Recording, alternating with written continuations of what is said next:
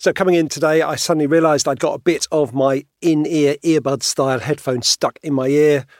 Big drama, went to the hospital, couldn't hear anything, couldn't see it, couldn't get it out myself. Wonderful nurse who managed to extract it very quickly because I'm thinking I'm going to be there for like five hours and not get here to record the podcast.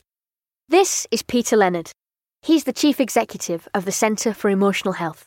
So there was a lot of drama going on, but I think I managed to remain calm, and that was partly due to having the wonderful Sally with me. So, relationships and calm people around you are a big help in situations like that.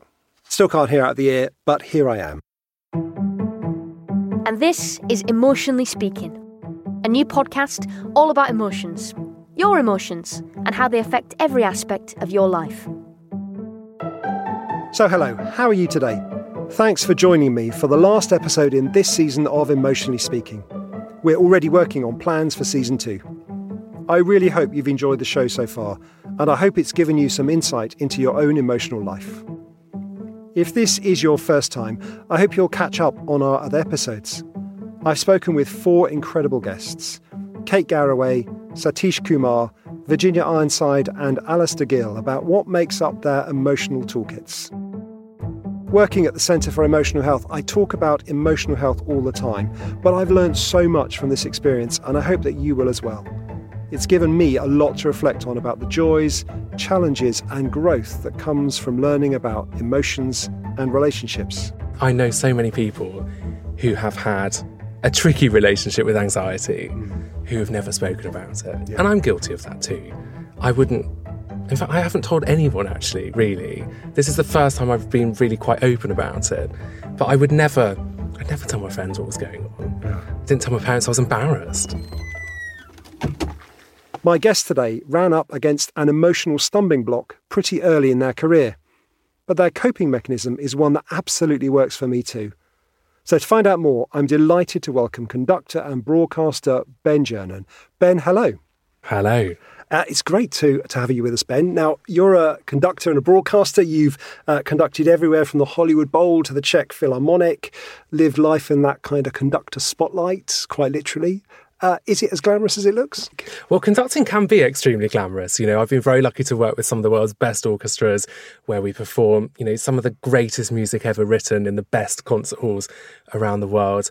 But it can also be not so glamorous when you're in the Premier Inn um, outside King's Cross or you're having a soggy breakfast on your own. Everybody thinks that conducting, you know, is incredibly powerful, people jet setting around the world. And there are elements where it's amazing like that but also the reality sometimes can be a little grim. Yeah, hard work as well. Very hard work. I think because your job is always about giving out loads of energy mm. and also receiving lots of energy. You do, yeah, you have to be quite careful how you manage that. Yeah. But it can be exhilarating and it can be exhausting at the same time.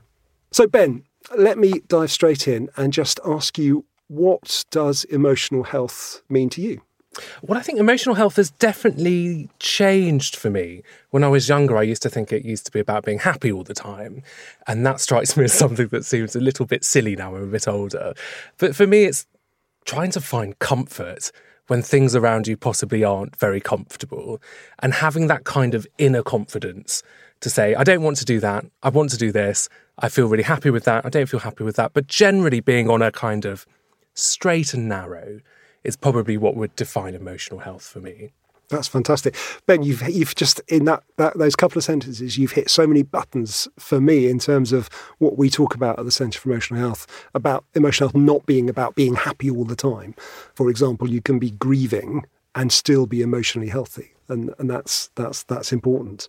So uh, I guess you must, given your kind of work and the environment you're in, that must be quite a high pressure environment. It is a high pressure environment. I think sometimes when you look at conductors from the outside in, it looks like it's just somebody waving a stick around, having a lovely time, and everything happens without them. But I think when you're in that environment and you're responsible for making everything sound great, you know, there's a real strong pulse going through the orchestra that everybody's positively engaged with the music and that together you're building this great thing. That can feel very challenging sometimes because you're extremely passionate about the music, you're passionate about the people around you, but you're also passionate about getting it right and not screwing it up. Yeah. So there's a lot of kind of things going on in your mind when you're conducting. Yeah. But more and more, I'm thinking about stepping back as a conductor. And that's something maybe that we'll talk about a little bit later on. But this idea that you can let people around you be responsible for things rather than trying to be like some sort of control freak uh, and make everything wonderful. Yeah, fascinating. I kind of want, kind of want to dive into that a bit already, but we'll, we'll, we'll come to that later. I, I guess I've always looked at conductors and thought that does look like a really responsible mm. position, but also potentially quite a powerful one.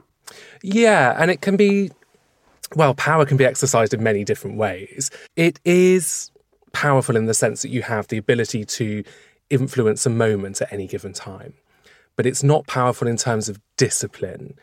I'm not there to tell people off. I'm there to encourage the best music making possible.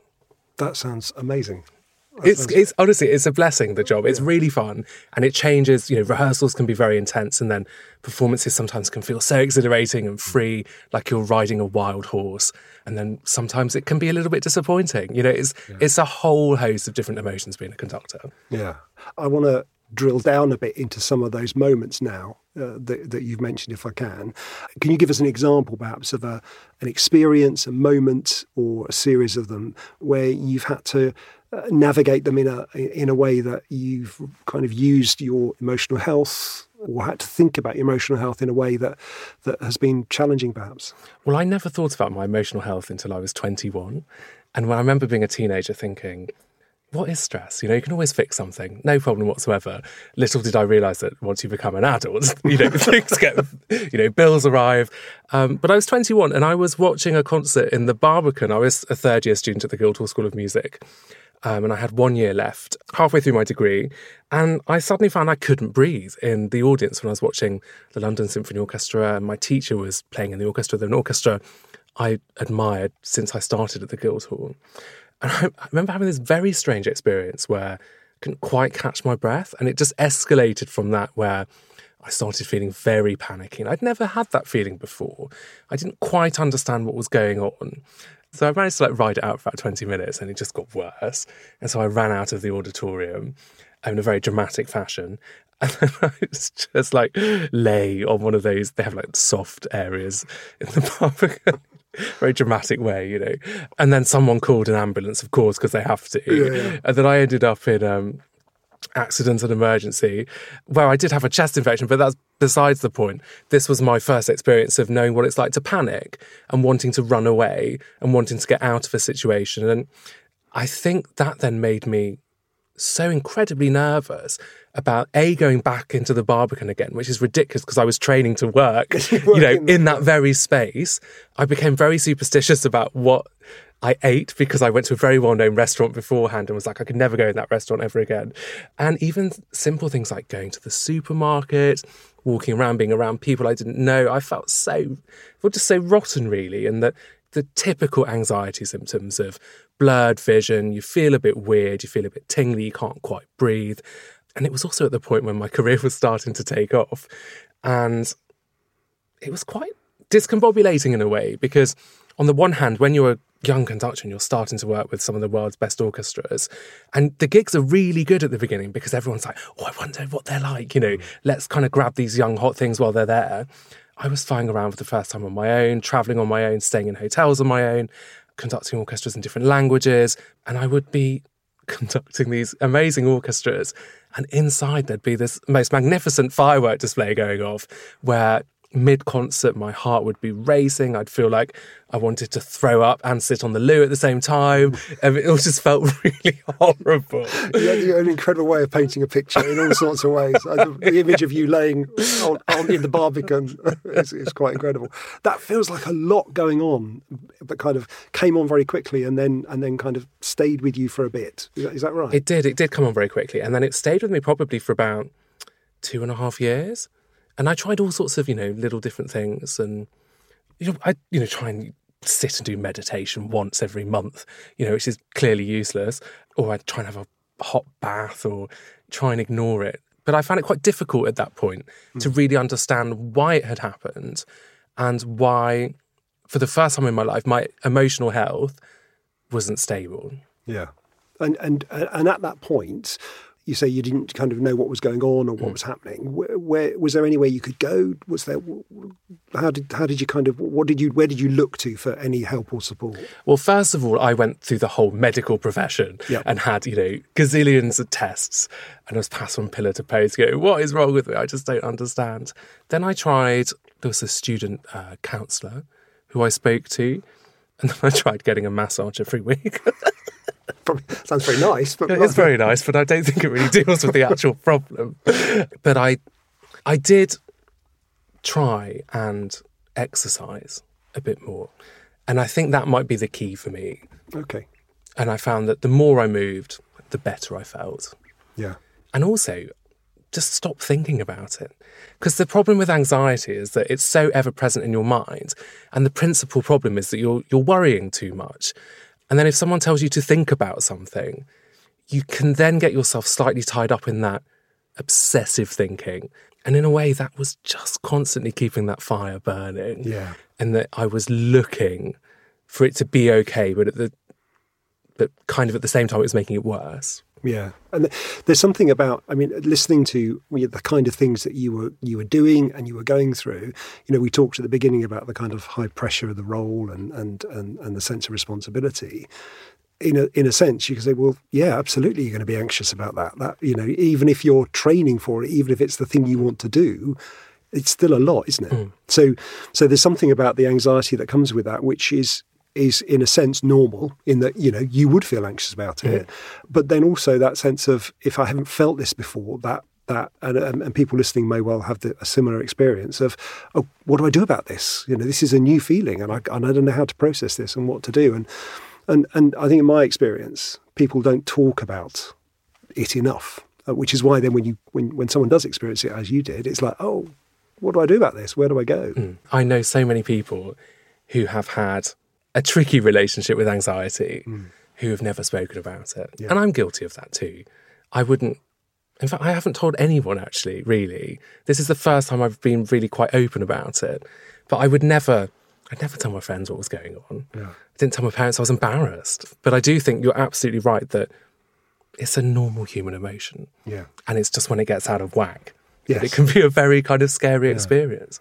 And I think it's quite easy to get out of whack, I think, especially because it can be quite an intense, kind of intense feeling. Um, yeah, it's hard to sit with, isn't it, sometimes? And I also think you can feel as well that you're stuck in this endless loop if it's never going to get better. Yeah. Um, why do I feel so crappy? Why do I feel so, um, well, that you just can't trust your body? Mm. And I think that's a scary thought for lots of people. Yeah. And that was scary for me. But it does get better. And and what's really interesting, he's uh, talking about not being able to trust your body, is that for you, from what I'm hearing, the the key to beginning to change it was your body in the physical exercise. Exactly. Which is fascinating. Exactly. The when I started moving and I started running especially, this cardiovascular exercise, there was something that kind of burnt off the adrenaline. Mm. You can get rid of that angst and like you said, you can't avoid stress I mean, stress is an inevitable part of life. And I used to try and avoid stress and then be more stressed that I hadn't avoided it. yeah. Um, but I think if you can run off a little bit, then you stand a much better chance of feeling good. Yeah. Yeah. There's something about the fact that, you know, you're building muscle, you're building strength as part of that that workout. But alongside that, there's also kind of emotional health muscle, for want of a better expression, that you're building. Yeah. I feel very resilient when I exercise. Yeah. I don't wake up every morning feel like I've been run over by a bus. Mm. I feel, oh yeah, I could go for a run yeah. today. Yeah. yeah.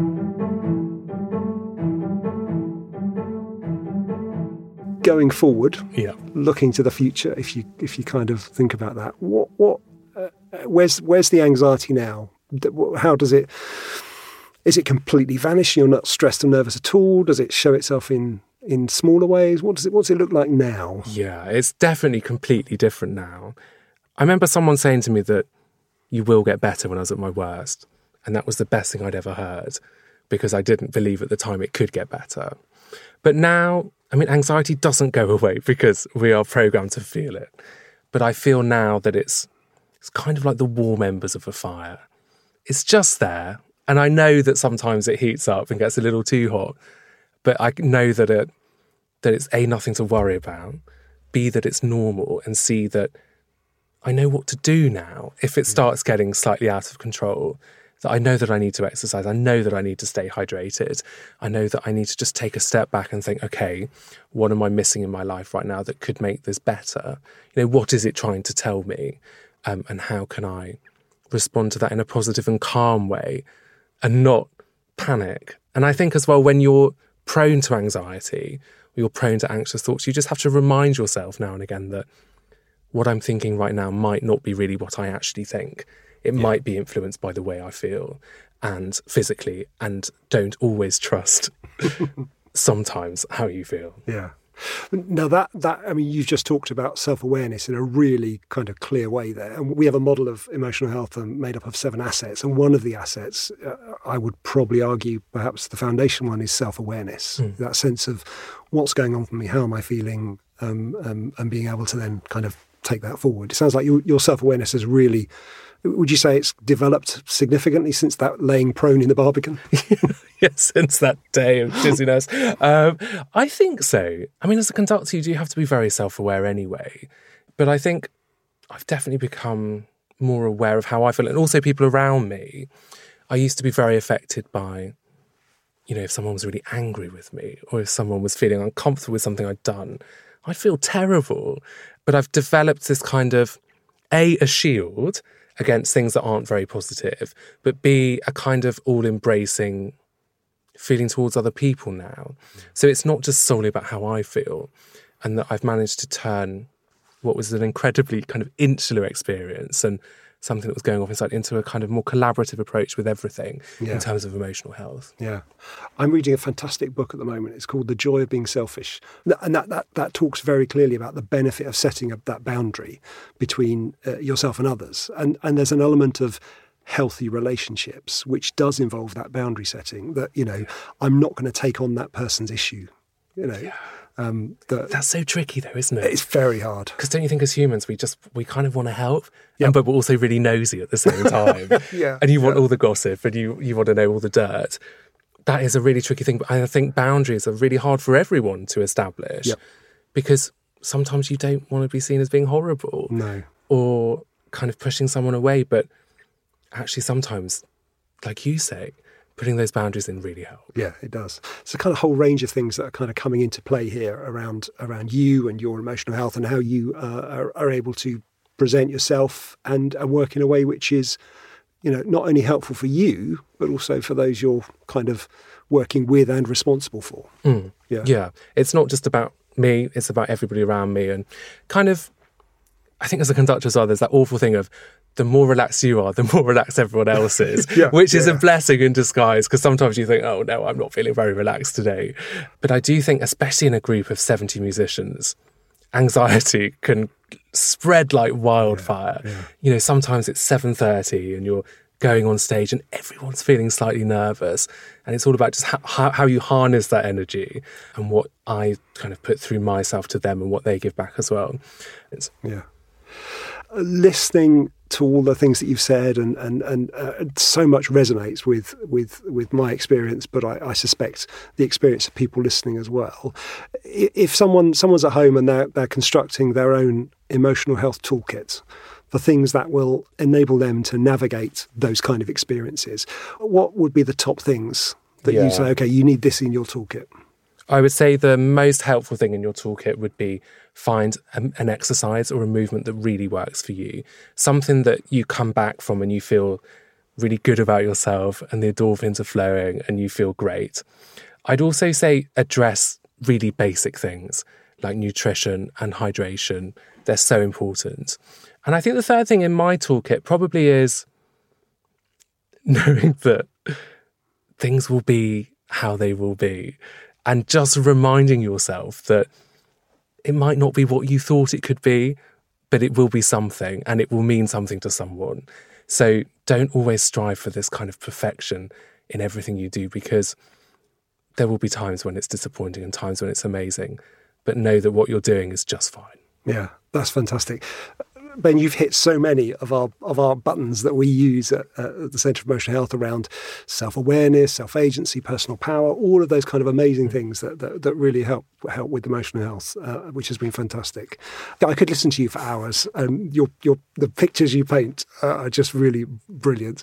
Where can people go to find out a bit more about you? You got a website? I do have a website. It's www.bengernon.co.uk. Fantastic. Um, I'm also quite active on the old Instagram and Twitter. You are, yes. I've been internet stalking you ahead of this. Oh gosh, what have you found? Well, I found it was your birthday. Oh, well, that's a good thing. Which was a good thing.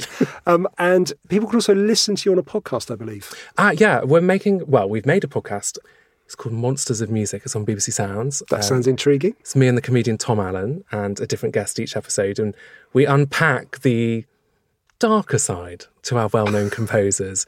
So people like Anton Bruckner or Percy Grainger, we kind of get into bed with the composers, find out their darkest secrets and their wonderful desires, and unpack all of those. That is the best trailer for a podcast I think I have heard ever. Ben, it's been an absolute delight talking to you. Thank you for sharing what is clearly a significant and personal story, but I'm, I'm sure I found it really helpful. I'm sure people listening will have found it helpful as well in terms of top tips and ways of, uh, of kind of navigating those events and, and developing your emotional health. Thank you so much for your time and for, for sharing your story with us. You are so welcome. And thank you for listening to this first series of Emotionally Speaking. Throughout the series, I've asked all my guests to contribute one of their coping mechanisms to the Emotionally Speaking Toolkit. These are the tips they use when their emotional health is tested. Well, our toolkit is pretty full now, and I hope that you might find at least one of them useful when you're feeling emotionally challenged. There'll be more episodes of Emotionally Speaking to come, so if you haven't already, please subscribe to the podcast and watch this feed for more episodes. Emotionally Speaking is presented by me, Peter Leonard and thanks to my colleague Sally Alden for her support in making these podcasts. Peter's the Chief Executive of the Centre for Emotional Health, and you can find out about their work and training courses by visiting their current website, familylinks.org.uk. The series was produced by Freya Hellier and Alexandra Quinn, and it's brought to you by the team at Loftus Media.